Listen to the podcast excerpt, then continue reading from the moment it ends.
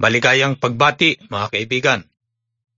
Halina't alamin natin ang ilan sa mga naunang mga tao sa mundo.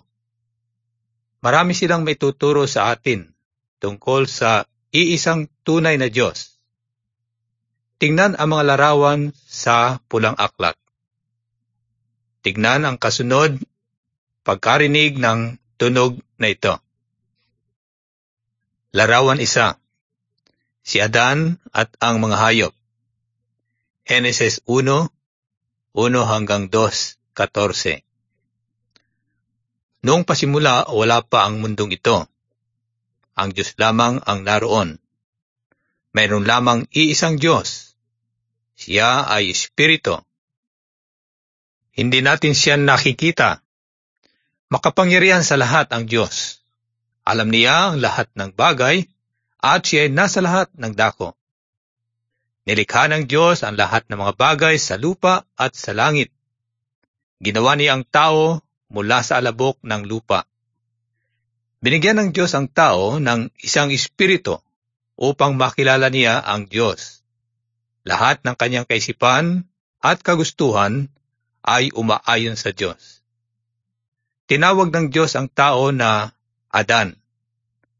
Binigyan ni Adan ng pangalan ang lahat ng mga hayop na ginawa ng Diyos.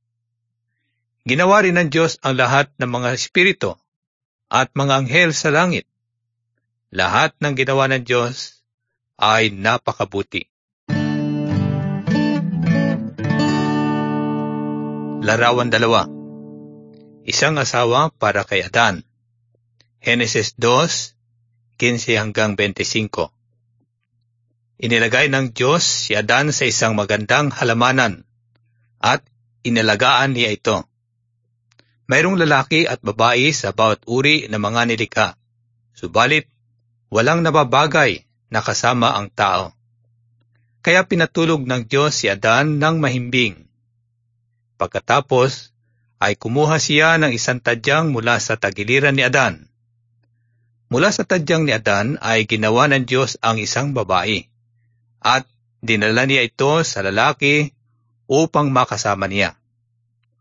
Hubot-hubad ang lalaki't babae, ngunit hindi sila nahihiya.